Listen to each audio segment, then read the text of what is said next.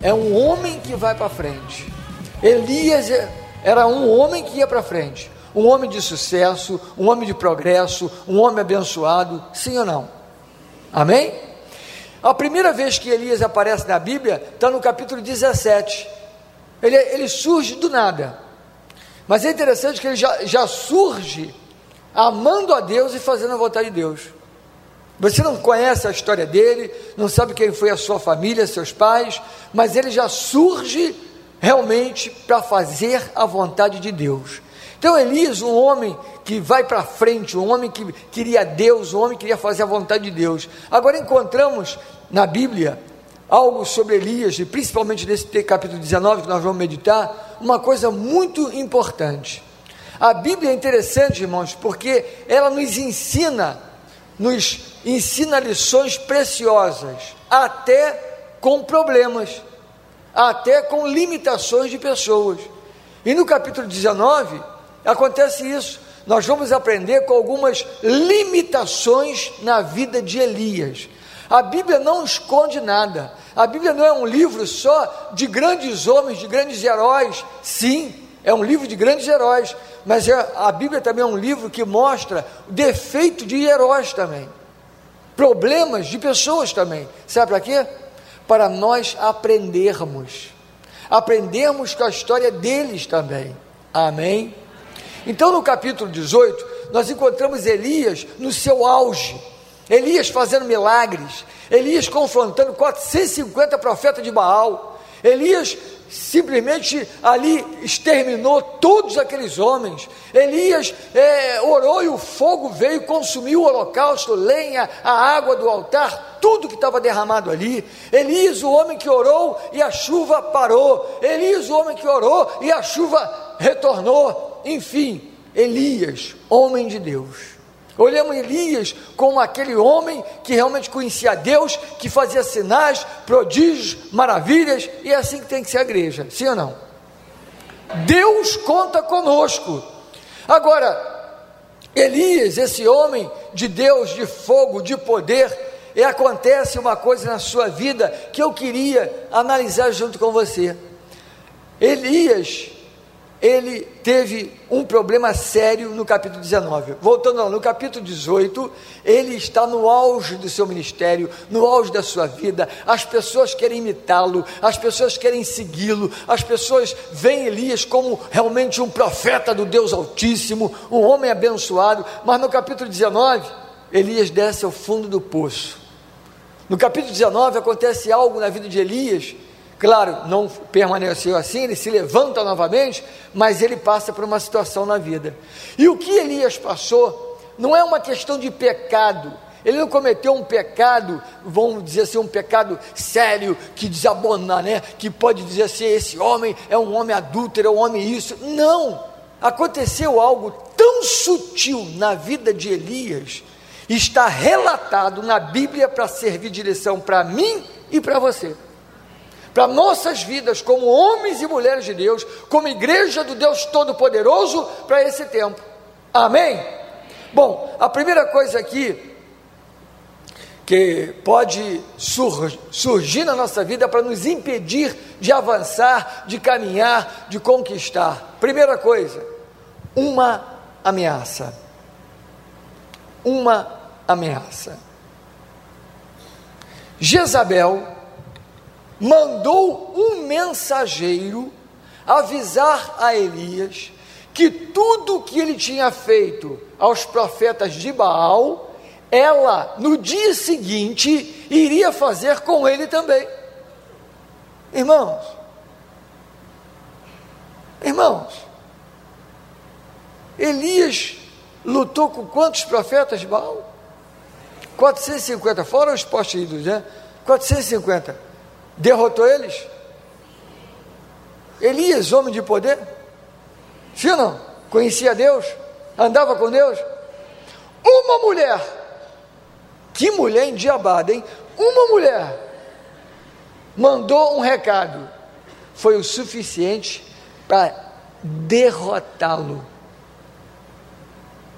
Ela simplesmente, ela, ela era uma mulher estrategista sagaz.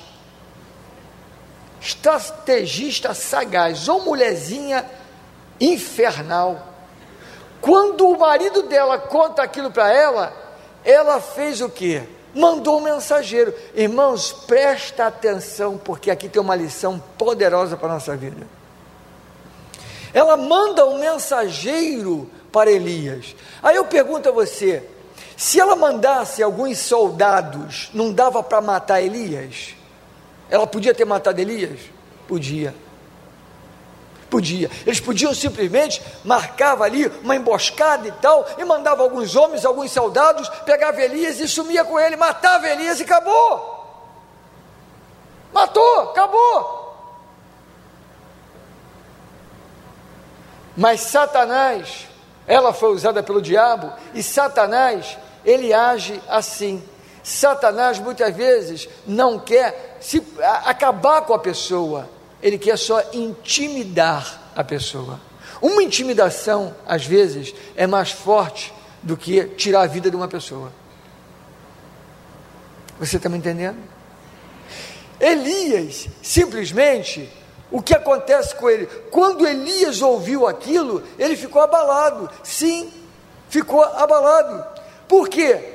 Elias está sempre com uma influência tremenda de Deus na vida dele. Havia uma influência de Deus na vida de Elias, mas agora ele está sendo influenciado por uma ameaça.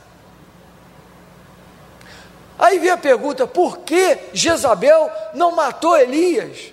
ameaçou que ia matar.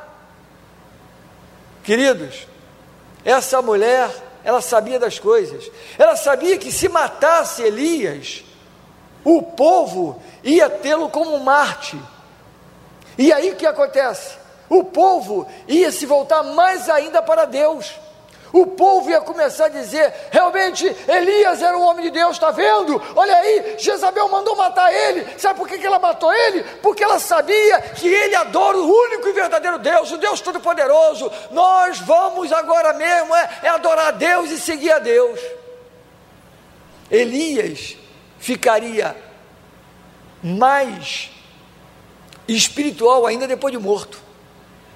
Ele morrendo, ele ficaria com sucesso melhor ainda do que vivo.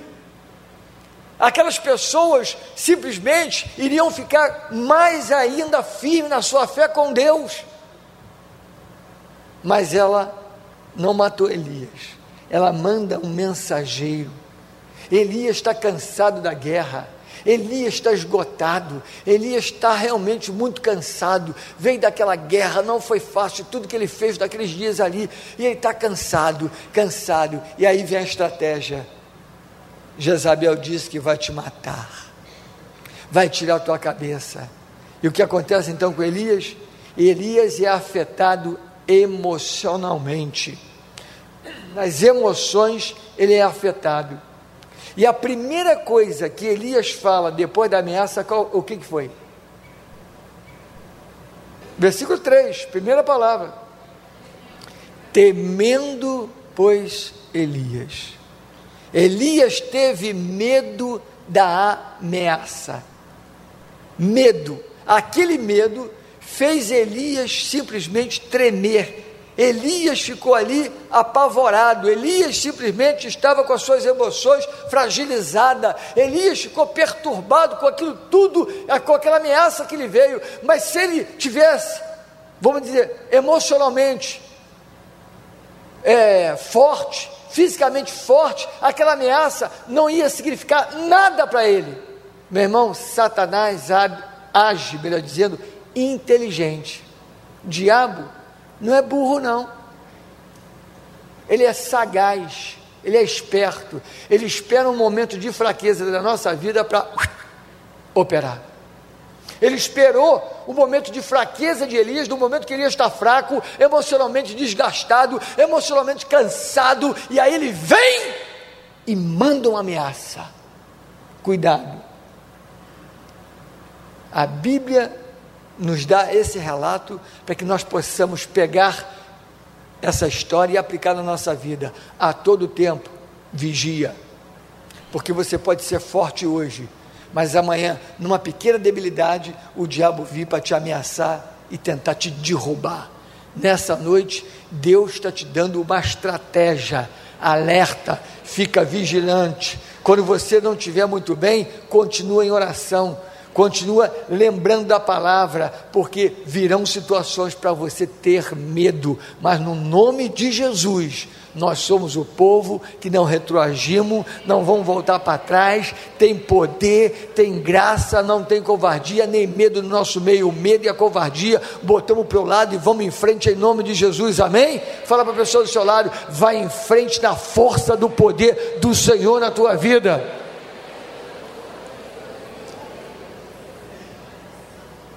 Aleluia!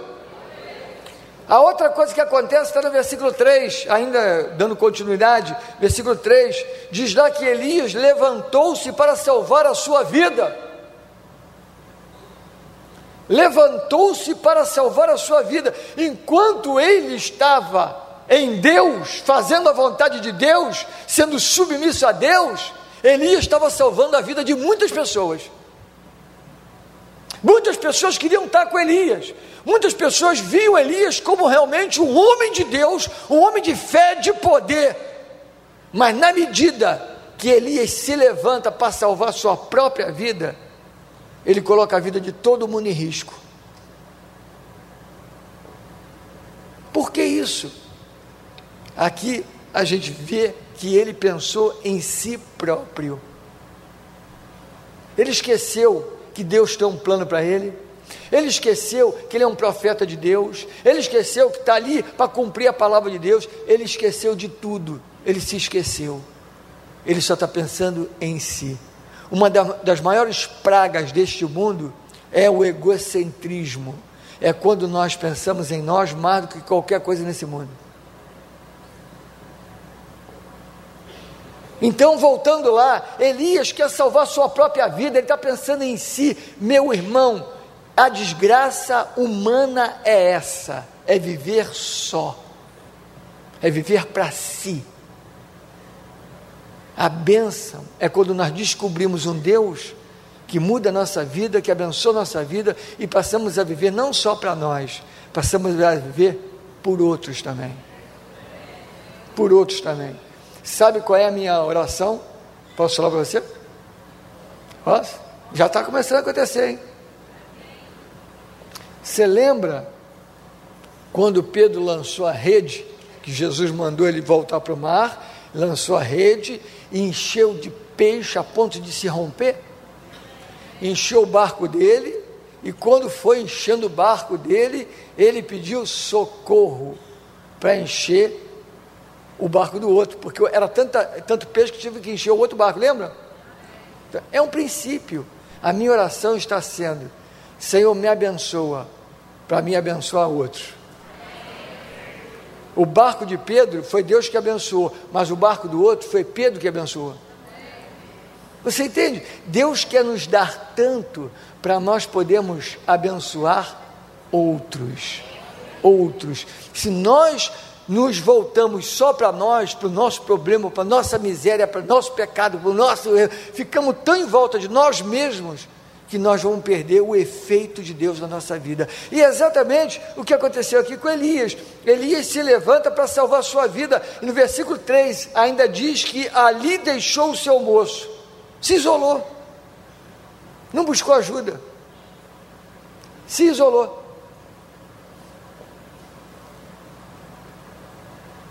Isso te lembra alguma coisa? O isolamento é terrível. A abertura é bênção. A abertura está na luz. Tem certos problemas do homem que, quando ele consegue abrir, o efeito maligno sobre aquele problema acaba na hora. Nós precisamos estar em Deus, porque se nós não estamos em Deus, qualquer ameaça maligna pode afetar toda a nossa vida. Ninguém fala amém. amém. Pode falar amém, que é verdade mesmo. É verdade. A Bíblia diz que Jesus em tudo foi tentado, mas não pecou. Ele passou as mesmas coisas que nós passamos, a diferença é que ele não pecou. Então, queridos, esse texto nos ensina que não importa, ele estava sob debaixo da influência de Deus e agora está debaixo da influência de uma palavra, de uma ameaça. Ele quer estar isolado. Vire para o seu irmão e diga para ele: não tema, não se isole. Posso continuar? Versículo 4 diz que ele se foi para o deserto. Para onde, irmãos? Para o deserto. Olha, entenda que nenhum homem por si próprio deve ir para o deserto. Deserto é lugar de morte. Deserto é lugar de, de provação quando Deus nos envia para lá. Mas deserto sem Deus é suicídio. O que, que tem no deserto, irmãos? Nada, isso aí. Deserto tem sol quente e frio à noite. Deserto tem vento e poeira, não tem nada. Ele foi para o deserto. Ele quer morrer. Foi para o deserto. Talvez você hoje está detectando algumas coisas na sua vida e está dizendo: ah, não, isso vai mudar eu vou sair daqui diferente. E vai sair mesmo em nome de Jesus. Você vai sair daqui hoje de cabeça erguida dizendo: Eu sei em quem tenho crido e Ele é poderoso para resgatar, para levantar, para abençoar a minha vida. Amém? Esse é o Deus que nós servimos, irmãos. Glória a Deus.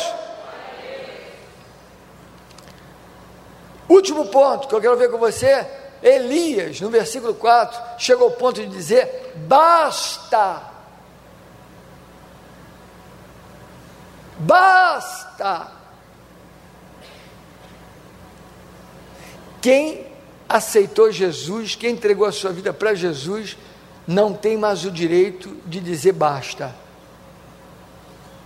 Quem entregou a sua vida para Jesus, fique sabendo que basta é um ponto final. Deus nunca vai botar um ponto final na tua vida.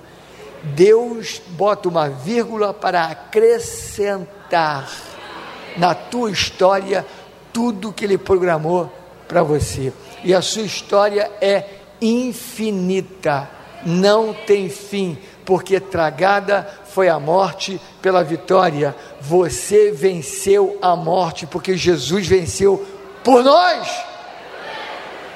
Mas Elias está dizendo: basta! Olha o tormento da mente desse homem. Era tanto tormento ao ponto de ele dizer: basta, não sou melhor do que meus pais. Volto a dizer: não sabemos nada sobre os pais de Elias, mas uma coisa ele bota para fora e denuncia: seus pais foram o quê? Derrotados, fracassados. Porque Elias agora está fracassado e está falando o quê? Eu não sou melhor do que meus pais, eu sou fracassado também. Glória a Deus.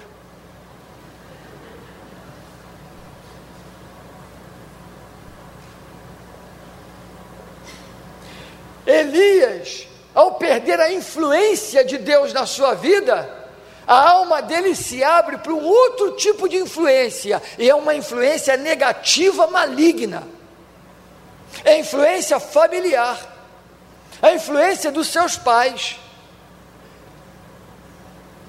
Nessa noite, eu quero declarar no nome de Jesus neste lugar, em nome de Jesus, em nome de Jesus, você será muito melhor do que seus pais.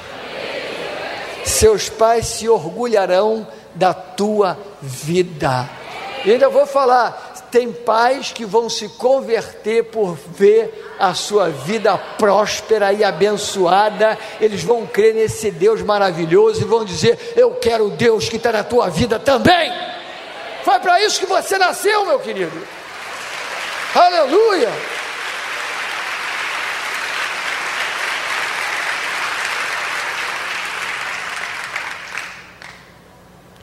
Elias parou de viver. Mas, quando nós paramos, a vida continua. A vida é um dom de Deus. Deus deu a vida a Elias para Elias cuidar dela. Sim ou não? Deus deu a vida a você para você cuidar. a vida é tua, viva a tua vida. Cada um aqui tem uma vida que Deus deu, viva a tua vida, porque ninguém vai vivê-la por você. Ninguém.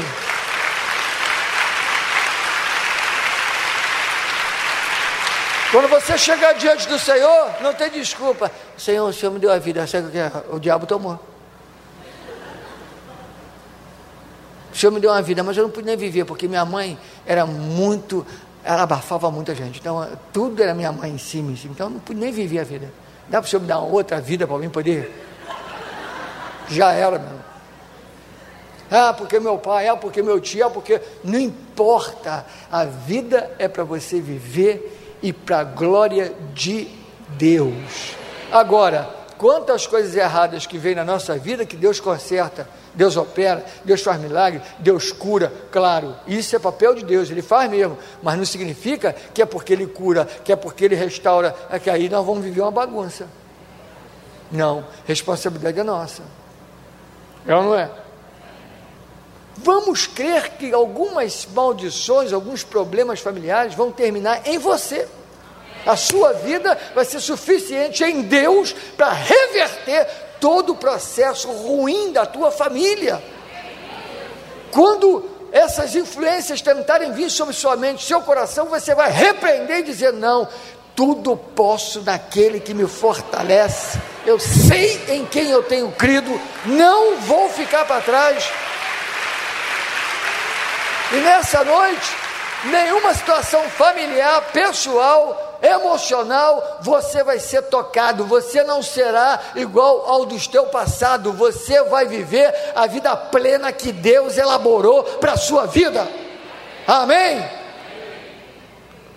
Tem pessoas que estão tão preocupadas em superar o seu passado que não vive o seu presente, não vive o seu futuro. A mente dela só está voltada no passado. Ai, mas olha o passado. Ai, foi muito problema. Ai, muita dificuldade. Ai, ai, ai. Eis que as coisas velhas passaram e eis que tudo se fez novo. Novo. Novo.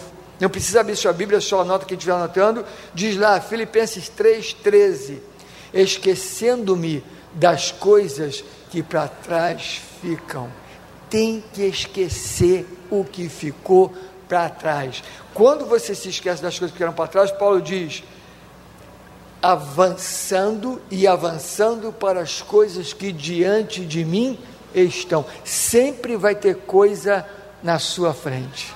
Sempre vai ter novidade na sua frente. Mas se você estiver voltado para o passado, você vai perder o que está na sua frente.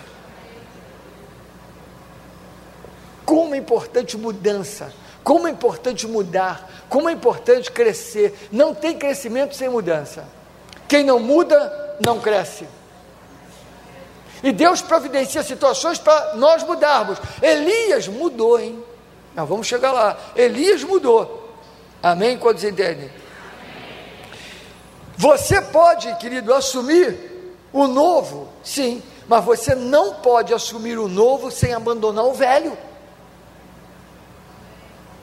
Como assumir o novo sem abandonar o velho? Não tem como. Elias está passando um processo na sua vida. Então, Elias aqui, Deus está trabalhando nas suas emoções, trabalhando na sua vida, e Deus respeitou o problema de Elias. Quando o anjo do Senhor vai lá, duas vezes o anjo desperta Elias. A primeira vez que o anjo despertou Elias, disse para Elias: Elias, aqui estão pães e água. Aonde estavam os pães? Nas pedras em brasa. Aleluia! Quem gosta de um pão fresquinho? Irmão, cheirinho de pão fresco. Eu estou para ver alguém que não gosta, só se o cara estiver doente. Olha, e é no mundo todo. Uma comida que está na casa de qualquer pessoa no mundo inteiro é o pão. Sabe por quê? Ele representa o pão da vida, Jesus. E ali está o pão, em brasas, aquele cheirinho. E Elias, Elias comeu, comeu, comeu, comeu e voltou a dormir. O anjo foi, acordou e falou: Opa, vai dormir nada. Não, o anjo deixou ele dormir, não foi? Precisava dormir. Nós não sabemos quanto tempo a mais ele dormiu, mas deve ter sido um bom tempo, porque ele acordou de novo com fome. O anjo veio e despertou ele de novo. E falou de novo para ele: come. E ele comeu de novo, não foi? Antes de entrar aqui no final, antes de fechar a palavra, eu quero lembrar você que Elias saiu dali e ele cumpriu coisas tremendas ainda no seu ministério, ao ponto de levantar Eliseu, ungir Eliseu como profeta, ungir alguns reis, ele levantou reis. Depois de toda essa fase da vida dele, ele se levanta para algo maior ainda. Então, por que Deus permite que venha para a Bíblia alguns, algumas debilidades de alguns homens de Deus, para que nós possamos o quê? Aprender. E quando a gente aprende, nós então já estamos vacinados contra Jezabel. Quando ela mandou o recado, você que a gente pega o recado? Manda de volta para ela. O livro, a palavra de Deus, a Bíblia, relata isso para que possamos aprender a estar forte contra as ciladas do diabo. Quando as, as ameaças virem sobre você, Próxima coisa que vai vir é o que é o medo, vontade de morrer, depressão, isso tudo Elias teve. Elias ficou deprimido, quadro depressivo que ele está passando. Come e dorme, ou então não come, só comeu porque o anjo trouxe. Então, ele passou por isso tudo, mas se levantou, foi fazer a vontade de Deus, prosseguiu em fé, aleluia, amém. Aí, eu quero fechar aqui lembrando uma coisa para você. Na segunda vez que o anjo vem e traz o pão e a água, ele diz para Elias: come, porque na força desta comida você tem um longo caminho. Elias comeu aquele pão, bebeu aquela água e na força daquela refeição celestial, Elias andou 40 dias, 40 noites. Só que esses 40 dias andando de dia e de noite foi na força de uma alimentação do céu. Nessa noite, Deus está dizendo para essa igreja: o teu caminhar é longo, tem muita trajetória na tua frente, teu caminhar é divino. Deus hoje vai derramar pão nesse lugar para você se alimentar, para você andar com a cabeça erguida, andar eficaz, andar em vitória, andar em sucesso para o resto da tua vida, em nome de Jesus, sem olhar para trás, sem olhar para ameaça, sem dizer basta, sem dizer desisto, você vai se levantar na força do alimento do Senhor, do pão do céu. Essa noite é a tua noite, em nome de Jesus para você que está fraco, para você que está debaixo do zimbro, para você que está dizendo chega, para você que está com o sentimento, ah, é melhor morrer, é melhor desistir. Não, é melhor viver, é melhor se levantar, é melhor corresponder, é melhor se alimentar, é melhor correr com velocidade, porque o Senhor te chama para esse tempo. Deus está chamando esta igreja para esses dias, para fazer diferença, para fazer história, para levantar, erguer o seu nome nesse tempo. Amém, querido?